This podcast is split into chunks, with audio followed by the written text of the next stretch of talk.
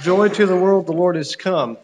If you're like me, and you probably are, uh, this while we're going through this Christmas season, lots of songs are going through your mind. Uh, the song taken out of Isaiah has been going through my mind. Uh, for unto us a child is born, that for unto us a child is born. That that uh, tune has been running through my mind. And his name shall be called Wonderful. His name shall be called Counselor. His name shall be called the Mighty God, the Everlasting Father, and the Prince of Peace. You know, that's our Lord. That's our Jesus. That's who we're celebrating this morning. And it's on his name, on that name, that we've hinged, as it were, we've attached, as it were, our eternal welfare. Stop and think about it. You've decided, as a Christian, I've decided as a Christian, that the most important thing to me, to you this morning, is not our surroundings. It's not material things. It's not whatever. If we're truly a child of God, the most important thing is whether we're going to make it to heaven or not, and whether we're going to be with Jesus, and that Jesus is our Lord and master. And for that reason, we have, we're here. We're celebrating the birth of Christ. During this season, we hear a lot of other things. The world has switched it around, or maybe Christianity has taken the Christmas or the winter season to, to propagate its message, the Catholic Church perhaps. But that to me doesn't really matter. It's a time that we can stop and think, stop and celebrate with the rest of the world who takes the time to do so. The birth of Christ, reflect on the birth of Christ. The beautiful Christmas story, Christ coming in a manger. And this morning, that's what I'd like to focus on is, is the babe in the manger, who he really is, and what he really means to us. If we read the Luke story, if we read through the Luke account, if you want to turn with me there, and I'm not going to spend a lot of time in it, but I'd like to go through and just, just look. In fact, I'm not even going to read all the verses. Let's just go down through and look at, at what the world hears for the most part and thinks of for the most part during Christmas time, and what we do too. But I think it's so important that we see the big picture. Okay, so we, we get into the Luke story, Luke 2. It came to pass in those days, it's the Christmas story. It came to pass, there went out a decree from Caesar Augustus that the world should be taxed. And uh, then we, of course, have Joseph and Mary. Uh, Joseph goes with his espoused wife, being great with child, child conceived of the Holy Spirit but being great with child. So we hear a lot, we, we hear child. She brought forth her firstborn son. She wrapped him in swaddling clothes and laid him in a manger because there was no room for them in the inn. And there was in the same country shepherds abiding in the flock, keeping watch over, abiding in the field, keeping watch over their flock by night. And lo, the angel of the Lord came upon them. And the glory of the Lord shone around about them, and they were sore afraid. And the angel said unto them, Fear not, for behold, I bring you good tidings of great joy, which shall be to all people. For unto you is born this day in the city of David a Savior, which is Christ the Lord. And this shall be a sign unto you. You shall find the babe, the babe, wrapped in swaddling clothes, lying in a manger. And suddenly there was with the angel a multitude of heavenly hosts, praising God and saying, Glory to God in the highest, and on earth peace, goodwill towards men. And then we go down to verse 16, and the shepherds come. They find the babe lying in the manger. 17, uh, we find concerning this child, they, they made haste. They wanted to see this child. And the shepherds wondered. It says Mary kept the, all these things in her heart. But we hear a lot about the child and the babe. And for good reason. It was the babe conceived of the Holy Ghost. It was the babe which was Mary's child. Joseph, his surrogate father, but God was his real father, is his real father. We need to get closer, though. this is Christ, God incarnate, having come down to man.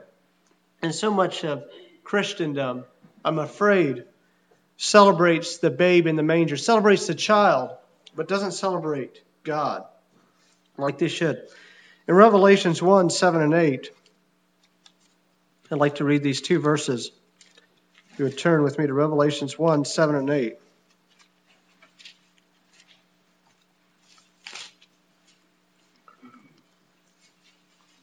Behold, he cometh with clouds, and every eye shall see him, and all they also which pierced him, and all kindreds of the earth shall wail because of him. Even so, Amen. I am Alpha and Omega, the beginning and the ending, saith the Lord, which is, which was, and which is to come, the Almighty. What does it say here in verse 7? And they also which pierced him, and all kindreds of the earth shall what? Wail because of him. This babe in the manger, it says, about this same person there will be kindreds, all nations of the earth, which will wail, cry out, be distraught, be in distress because of this babe in the manger. And why? Because they ignored him, because they ignored who he really was. They saw the story, they heard it, it made them feel good. They maybe read it before they gave out the gifts, or maybe they just, you know, heard it in a little storybook. But they ignored the real God incarnate, that the babe in the manger, who he really was, who he really represented. I'm afraid many Christians who are celebrating Christmas today are going to wake up on the morning of judgment wailing because they don't know the real babe in the manger. Who is he? I'd like to turn to, if you turn with me to Isaiah chapter 40. This wasn't in my message text, but I was uh, at a job waiting on an inspector and had about 30 minutes to burn and had already made phone calls and the inspector still hadn't arrived and so I did what all good droid do, owners do and I opened up my new King James version and sure enough up pops Isaiah 40 and I read through this and I was just so so blessed as I read it uh, Naaman was mentioning all the the hullabaloo that goes on around Christmas time. You, I, I, just I dread even going anywhere close to Ward's Road during this time. And as I read this, I had to think, you know, this is this is the real thing. Let's read uh, 40 verse 18, Isaiah 40 verse 18. To whom then will ye liken God, or what likeness will ye compare unto him? The workman melteth a graven image, the goldsmith spreadeth it over with gold, and casteth for change. And he, he that is so impoverished that he hath no oblation, or he that's so poor that he doesn't really have anything else to offer, chooseth a tree that won't rot. He seeketh unto him a cunning workman to prepare a graven image that shall not be moved. And let's drop down to verse, maybe let's just drop down to verse 26, 25. To whom then will you liken me, or who shall I be equal, saith the Holy One? Lift up your eyes on high, and behold, he behold who hath created these things, that bringeth out their host by number. He calleth them by names, by the greatness of his might. He is strong in power, not one faileth. And he's talking about the stars here. And I had to think of that in reference to our Christmas experience. You know, the, the star that directed the wise men to the manger. The, the one Isaiah is talking about here was the one who was able to call that star and say, you know, shine on that house over there. That's where you're going to find the king that is to be born. That's where you'll find that person, that incarnate, God incarnate that is come to earth. Maybe they didn't know. Maybe they didn't understand the whole story either. But it was him who directed the star to shine where it was supposed to shine. He brought them out, the wise men from wherever they were, and, and brought them over there says he calleth them all by names by the greatness of his might. So he has them all named, for he is strong in power, not one faileth. He giveth power to the faint, verse 29. To them that have no might, he increases the strength. Beautiful passage. I'm going to stop there, having missed maybe the most beautiful verses in 30 and 31.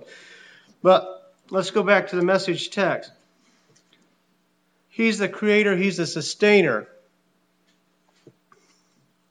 He is God, God incarnate come to man, this babe in a manger, this little baby there. How could they know? How could Joseph and Mary know, even after they've been told in a vision? How could they really understand how great a child they had in their arms? I don't, I don't think it was possible for them to really fathom that. John 1 1 through 3. In the beginning was the Word. The Word was with God, and the Word was God.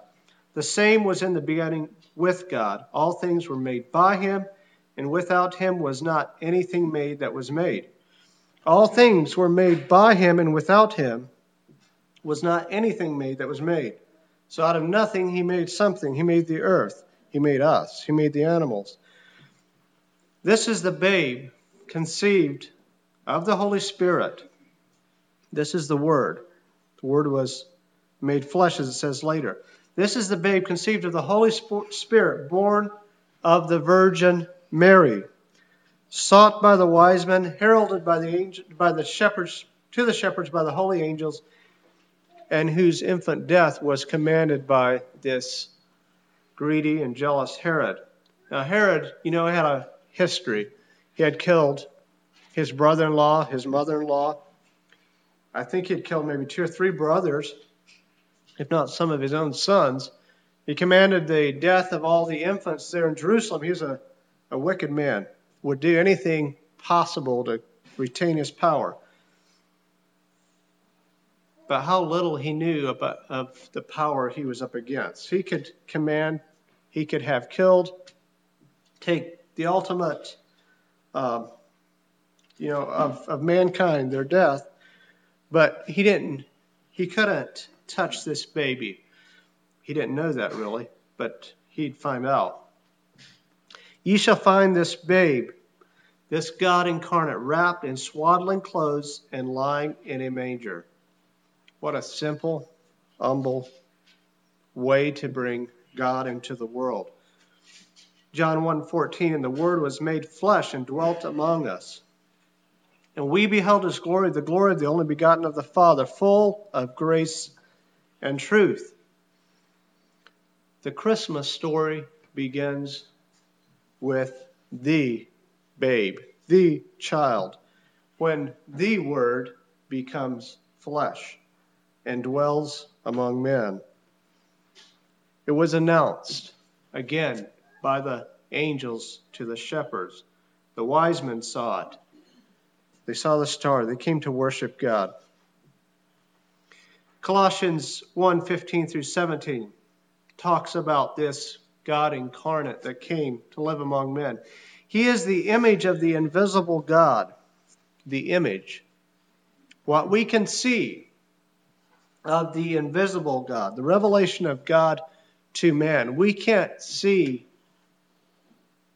into or things have to have have some sort of body for us to be able to see them. We can't see into the wind if there's and see whatever else might be out there. That's not visible to our human eyes.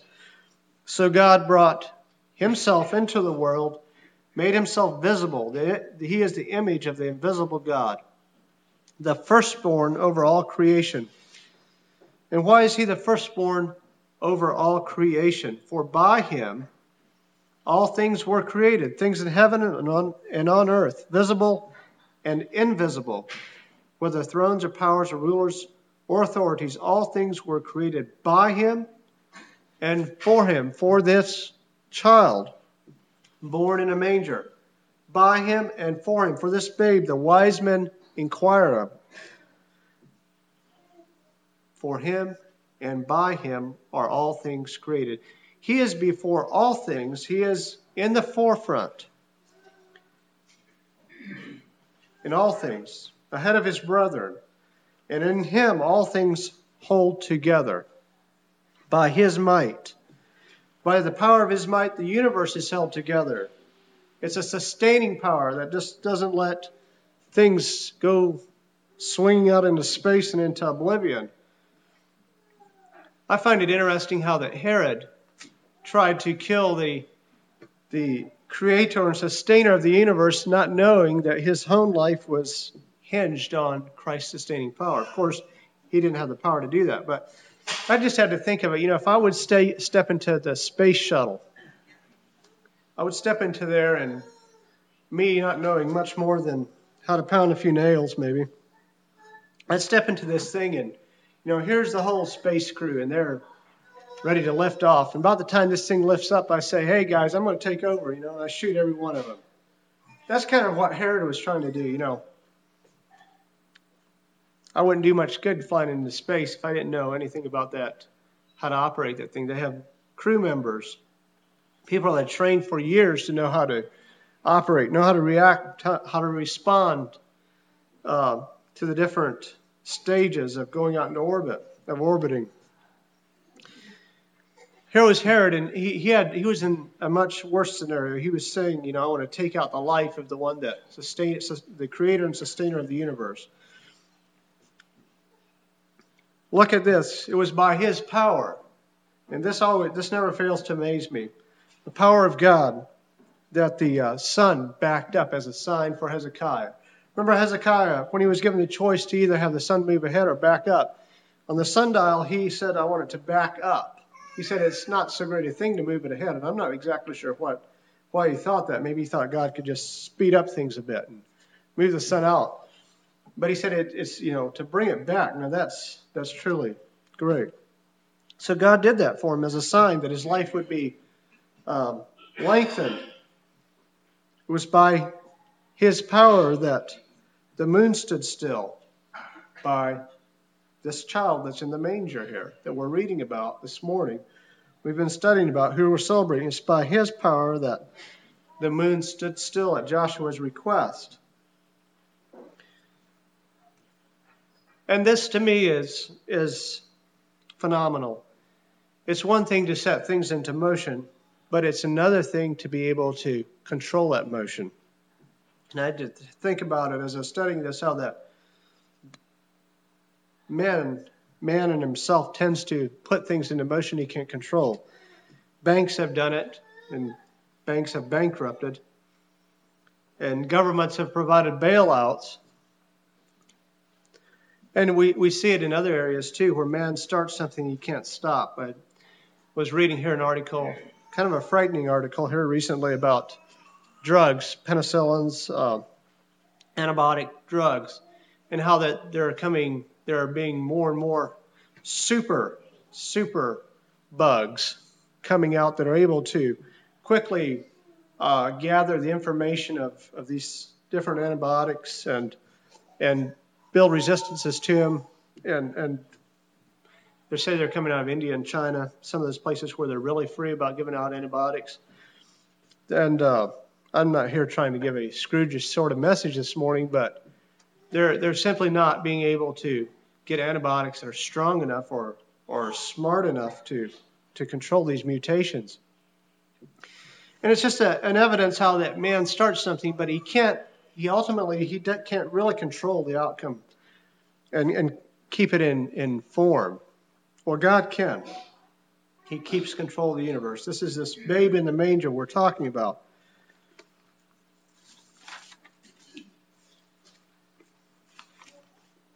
Herod tried to kill him. He was angry that this babe was to be called king of the Jews. Herod wasn't a Jew by birth, he was made that, and he wasn't about to give up his title. He was going to have this, this baby killed. In Ezekiel 1 2 through 28, I was reading this passage and uh, in devotional and just found it to be so uh, intriguing. And I thought it gave such a, a good glimpse of of our pre incarnated Lord. Uh, gives us a, a, glimpse into the, the awesome uh, power and, and uh, what, what, the, what the Lord really is. I'd like to read through this passage and, and make some notes on it. Ezekiel 1 2 through 28. On the fifth day of the month, it was the fifth year of the exile of King Je- Jehoiakim the word of the Lord came to Ezekiel the priest, the son of Buzi, by the Chebar River in the land of the Babylonians. There the hand of the Lord was upon him. I looked and I saw a windstorm coming out of the north, an immense cloud with flashing lightning and surrounded by brilliant light. The center of the fire looked like glowing metal, and in the fire was, look, was what looked like four living creatures. In appearance, their form was that of a man, but each of them had four faces and four wings. Their legs were straight, their feet were like those of a calf, and gleamed like burnished bronze. Under their wings, on the four sides, they had the hands of a man. All four of them had faces and wings. And their wings touched one another. Each one went straight ahead, and they did not turn as they moved. So do you get it? Are you are you can you in your minds picture this these creatures who have four faces. They have four wings. Their legs are straight, their feet were like those of a calf and gleam like burnished bronze. It gives the impression of glowing metal. Under the wings on the four sides, they had the hands of a man. All four of them, it says, had faces and wings, and the wings touched one another. So you have something that looks like it's moving along in uniform being. Verse 10 Their faces looked like this. Each one had the each of the four had the face of a man, and on the right side each had the face of a lion, and on the left side the face of an ox. Each also had the face of an eagle. Such were their faces. Their wings were spread out upward. Each had two wings, one touching the wing of another creature on either side. So their wings were spread upward, it says, and two wings covering its body. Each one went straight ahead. Wherever the Spirit would go, they would go without turning as they went. The appearance of the living creatures was like burning coals of fire or like torches. Fire moved back and forth among the creature. It was bright, and lightning flashed out of it. The creatures sped back and forth like flashes of lightning. I had to think maybe these are will be the messengers that God sends to announce the second coming of Christ. We often wonder how will the second coming of Christ be announced you know, simultaneously. We don't know. Maybe maybe it'll be these creatures, creatures like this, many of them. As, as I looked at the living creatures, I saw a wheel on the ground beside each creature with its four faces. This was the appearance and structure of the wheels. They sparkled like chrysolite. This is a gem that radiates a transparent green gold color. And all four looked alike. Each appeared to be made like a wheel intersecting a wheel, whatever that is. It's kind of beyond me how a wheel intersects a wheel. As they moved, they would go in any one of the four directions the creature faced. The wheels did not turn about as the creatures went. Their rims were high and awesome, and all four rims were full of eyes all around.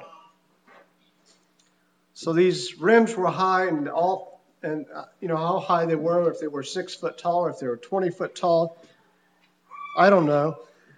but it says they were high and awesome. They inspired awe. So they may have been 100 feet tall. Um, they were full, there, and all four of the rims were full of eyes, all seeing. When the living creatures moved, the wheels beside them moved, and when the living creatures rose from the ground, the wheels also rose.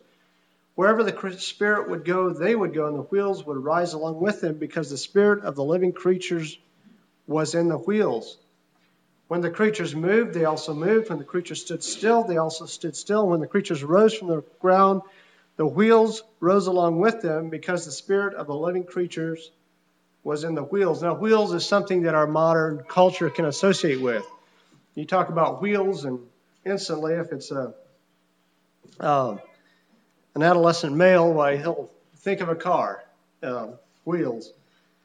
I remember I had an employee once where we went into a. I've told some of you this story. We went to a. We're driving through a, a shopping, uh, I mean a parking area, and I saw this. Uh, it was a brand new Mustang. It was made kind of retro, like the older ones, and one of the muscle cars. And uh, this was back a few years ago. I saw it there and I said, wow, that's a nice car. It was like one of the first ones that came off the of, of that style that I'd seen. And uh, ever since my brother had given me a, a Boss a Mustang model when I was a you know little six year old, why I've always kept my eye on the Mustang car as they've changed their design and so forth. And I said, That's a nice car. And this uh, employee that was working for me, he looks over, Yes, it is. That's a nice car. I kind of looked at him because I didn't know. I didn't really. He usually didn't get excited about Mustangs or new cars like that. And so I looked again, and where, he was, where we were looking at and here, beside the Mustang was an older car, an old car actually. I didn't even catch my attention, but it had big wheels on it. And he was, wow, those are nice wheels. And uh, it was just interesting, our two different perspectives. But, you know, these are wheels here that aren't to be compared. And I'm not trying to, I don't want to be irreverent in comparing wheels here, but um, these are wheels that are incompa- incomparable to the wheels we think about as humans. These are wheels that are alive. They're living. Uh, they're uh, you know have eyes all through them.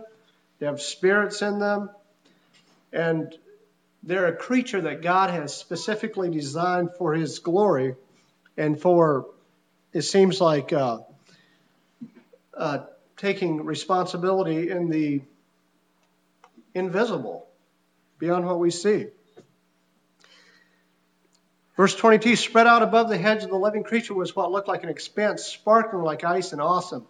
Under the expanse, their wings were stretched out one toward the other, and each two had wings covering its body.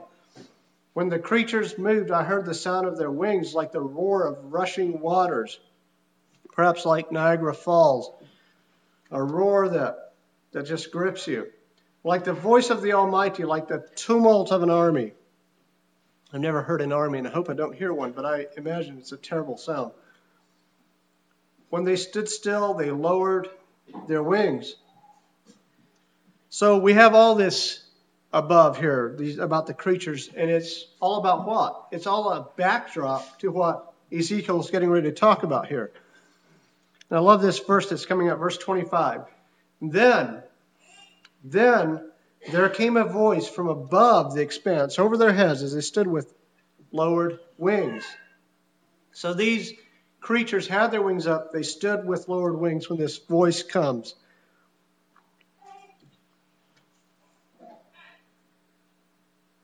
Above the expanse over their head was, was like a throne of sapphire, most Likely the sapphire is a deep, transparent blue.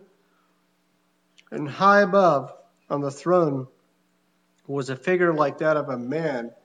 And I saw that from what appeared to be his waist up, he looked like glowing metal, as if full of fire, and that from there down he looked like fire. And brilliant light surrounded him like the appearance of a rainbow in the clouds on a rainy day. So was the radiance about him. You get the picture. This is the Lord that we're talking about this morning, the babe in the manger. This is Him come to earth. And when we talk about this, when we read the Luke's account, it's all mysterious. The angels coming down, the baby's born, the the uh, you know the child is conceived of the Holy Ghost, the visions. But and, and we think of it as, you know, God really wanted us to see something. He wanted us to know that this is something special. But when I read this, I think, you know, this is this is the this is the very least that God could have done to bring himself to earth, isn't it? I mean, if he would have showed his full glory, uh, how could a man stood it?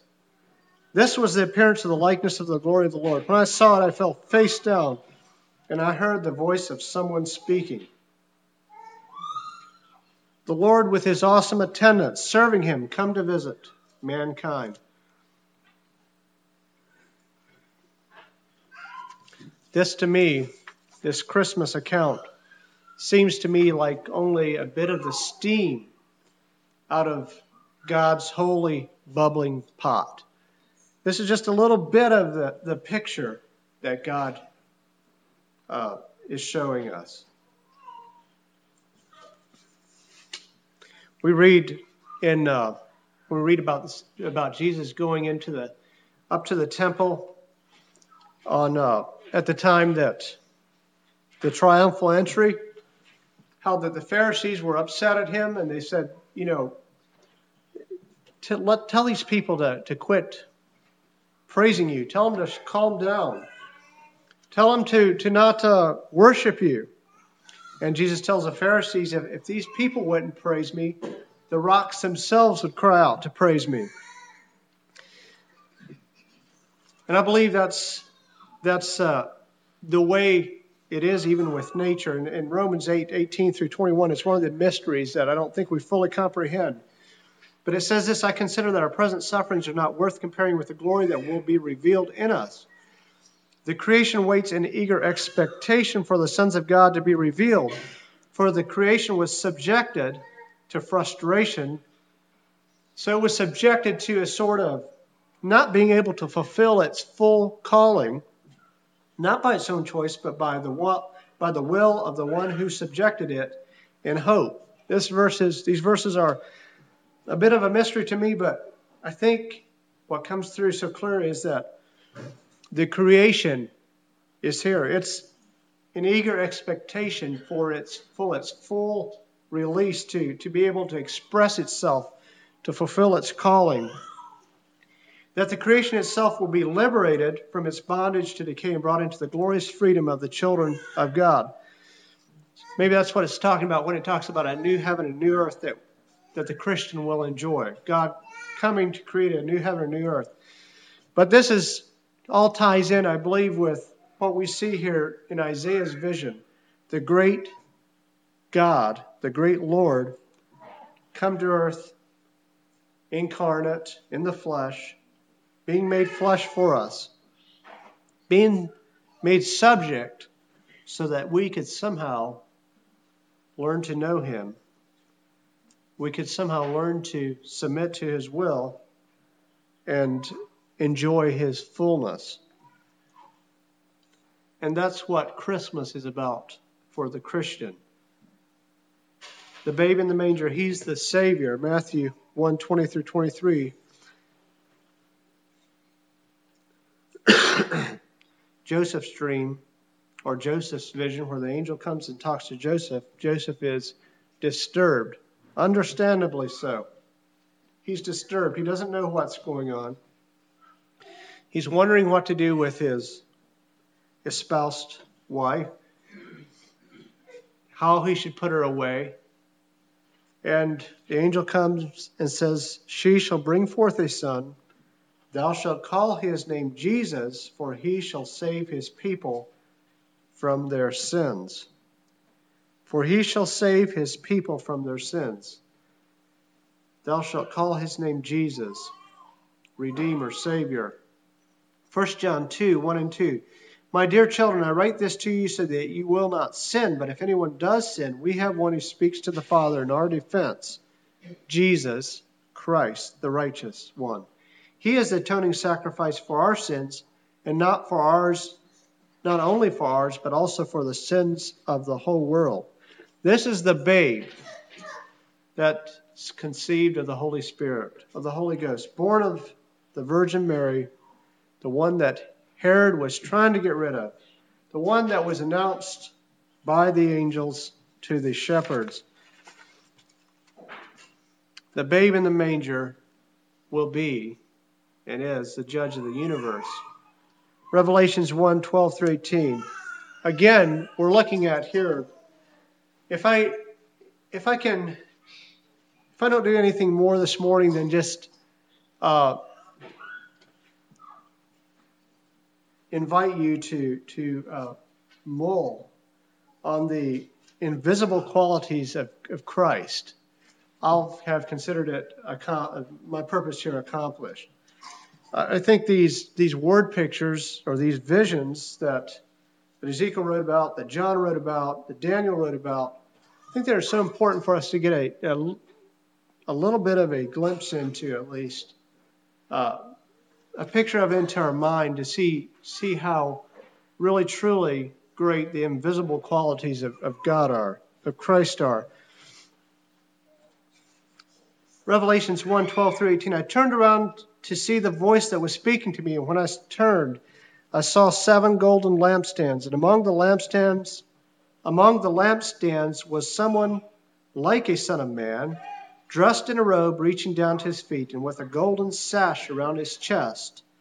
Where, here we have priestly dress, but it's not the image, or it's not the priestly dress that's supposed to somehow direct one's attention to uh, holiness or to the, the true God. But this is a priestly dress of the Holy One. So it's, it's something I'm sure that it's beyond imagination. Uh, his head and hair were like white like wool. And I don't know that I would feel like this is white like wool, like a, as of a, an elderly man has white hair. I know of one uh, in Seymour, I'm thinking of one right now, Dan P. He has always, as long as I've known him, he's had pure white hair. Uh, very, it's, it's, beautiful hair. Uh, but I don't think of it like that so much as I think there's an energy here that's radiating from him. It says his eyes, as white as snow, his eyes were like blazing fire. There's this, this sort of spiritual energy that's coming from this heavenly man, the Son of Man. A heavenly, his eyes were blazing like fire, a penetrating gaze, a penetrating eye. His feet were like bronze glowing in a furnace. Here again, divine energy.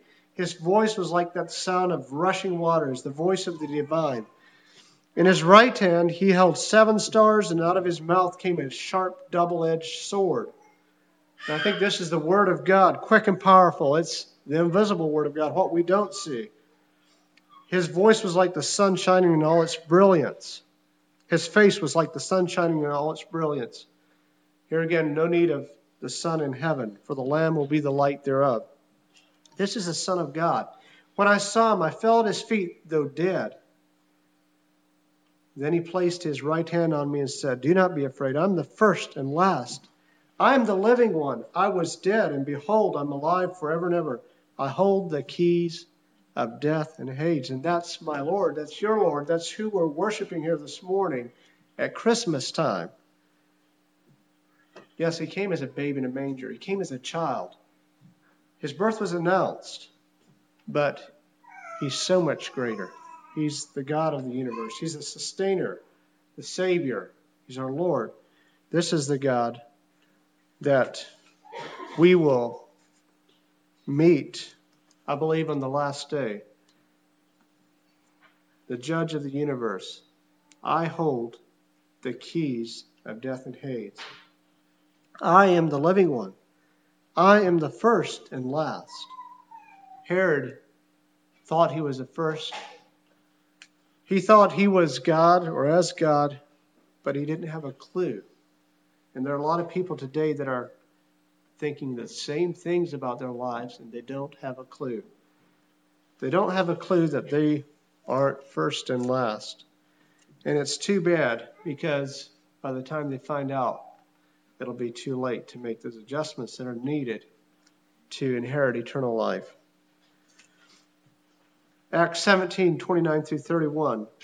Therefore, since we are God's offsprings, as children of God, children who have taken the atonement for our sins, Christ's atonement, who have put ourselves under the lordship of Christ. We should not think that the divine being is like gold or silver or stone, or stone, an image made by man's design and skill. Now, of course, Paul here wasn't talking to children of Christ in the sense of children who have submitted themselves to the Lord. He was talking to people that were made in the image of God, flesh in the image of God. But I believe we can draw that into us and say, remind ourselves of this very, of this important point. We shouldn't think the divine being is like gold or silver or stone, an image made by man's design or skill. We should have a proper view of God. And a proper view of God is this the incarnation of Christ, God being made flesh for us, that we can become his righteousness. That's the proper view of God for us. We should not think the divine being is made by man's design and skill. The world today is turning Christmas into a holiday of their own making. They're making preparations. They're standing in line in Sam's Club like some of the rest of us do occasionally as well. They're making sure all the food is ready, that the gifts are all put away. Not saying that's wrong, but I'm saying that that shouldn't be our focus during this season. Our focus should be much higher than that. The world has made commercialism overshadow Christendom. Santa overshadows Christ. The babe in the manger is just that an infant in a manger. The wise men somehow are, I believe, misconstrued into a form of of uh, of uh, story to encourage buying gifts, or you know, that's the wise men brought gifts, so we give gifts. And I, I'm not I'm not trying to say that that's wrong, but the wise men they were bringing gifts to Christ, I believe, in a different way than what the what we see in in the world as the exchange of gifts. The shepherds in the world's Christmas story add romance to the story. It's you know it's it's beautiful. Hark the herald angels sing, and and it goes along with all the rest of of the overall big picture Christmas story. The angels serenade the shepherds and add a special touch to the story.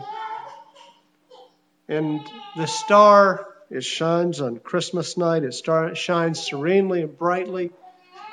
But what does it do for people? Does it just make them feel better? Or does it give them a insight into the Holy One of, of Israel, the, the Christ child, God in flesh come to man?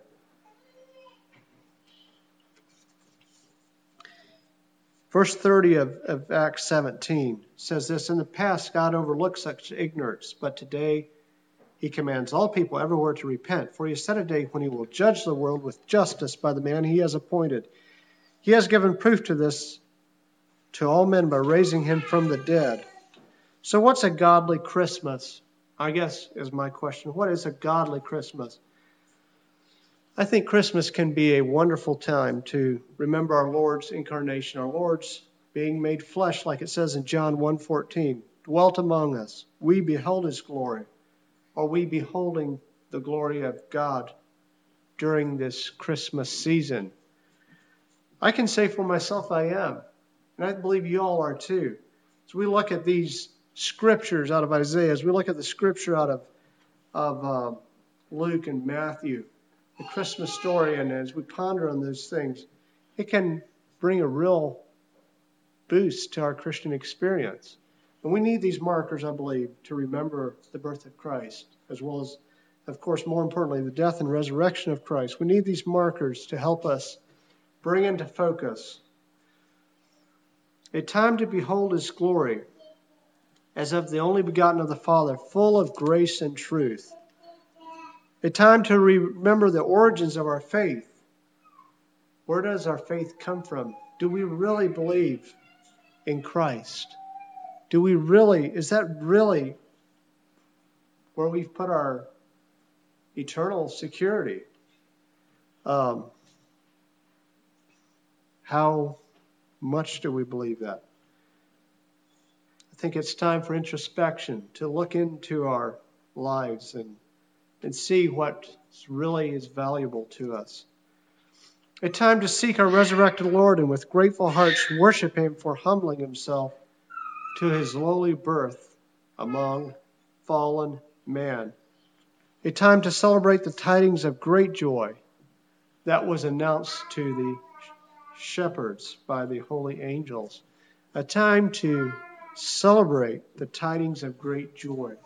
It should bring great joy to our heart as we think of Christ being willing to come, make himself flesh, and live among us.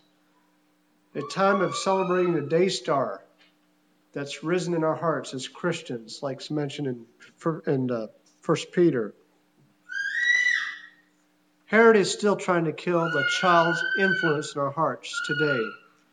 He went to great lengths to kill Christ, to destroy him, and he's going to great lengths today. And I don't think it's a stretch to bring Herod into a, a uh, example of satanic influence. His number one tactic, I believe, is to reduce Christ to something less than what he is. If he can bring him down to not being conceived of the Virgin Mary, if he can bring him down to not having resurrected, if he can bring him down to simply being another prophet, then he's achieved his goal. He doesn't need to go any further than that. But that's not who Christ is. That's not who the babe in the manger is. The babe in the manger was conceived by the Holy Ghost. He is God incarnate come to earth. And he died for us and he rose again that we could become his righteousness. That's who God is. That's who Jesus is. He is sustainer. He is God of the universe. The all that rightfully belongs to the once incarnated creator and sustainer and savior Lord, the devil, redirects to some awesome things made by man's hands. And this isn't this awesome, isn't this wonderful? I remember, and I said this before, I remember when awesome was a word you kept only for truly awesome things. Now you hear something being called awesome as such as this is an awesome glass of water. It's not, it's just water. It's not awesome. You know, and, and it's been reduced to something much less than it is. But awesome truly something that's awesome is God made just beyond man's ability to do. And the devil's re- redirected that focus to things made by man's hand. In the name of Christianity, the devil encourages people to entrap themselves, to indulge upon themselves, to justify financial decisions that they would otherwise not make, putting themselves into financial bondage for the cause of who? Not Christ, but for their own selfish causes, for the cause of Herod. It's a trap we can fall into, and one I thought I'd mention because I think it's worth keeping in mind. I don't believe Christ would have us in bondage. There was a, a funny little story. I'm sorry, I'm out of time here. Funny little story I, I heard at uh, the the husband is uh, and this is nothing against wives and women because it can work both ways. But the husband tells the wife, "Let's you know, let's let's buy something that, and let's celebrate Christmas this way in such a way that, you know, we'll be uh, we'll think about it for the rest of the year." She says, "Yep, I've got the credit cards. You know, they're all full. We'll be paying. You know, in other words, we'll be paying for them the rest of the year. We'll be remembering it the rest of the year." Um, certainly, that can go both ways, but I think Christmas is so much more of a time of, uh, should be so much more of a time of focusing and doing good in, in ways that, that uh, can be enjoyable, can be a relation enriching, and don't, uh, don't have to bite. Isaiah 9 6 For unto us a child is born, unto us a son is given. The government shall be upon his shoulders and his name shall be called the mighty God, the everlasting Father, and the Prince of Peace. That's who we're worshiping this morning. That's the child we're worshiping. God is still God. The reality of the babe in the manger is awesome. The Word was made flesh, it dwelt among us, and it's the invisible God today. We do have the Comforter here, the Holy Spirit. That's another subject. But we have the day star, and I believe that's what the comforter is this day star risen in our hearts. And if we have that, we'll be truly a worshipful people and praise God for his gift, for his abundant gift to us that, that he's given us, and that he's been willing to come and make himself visible like he did. God bless you all this morning as you celebrate this wonderful time of year.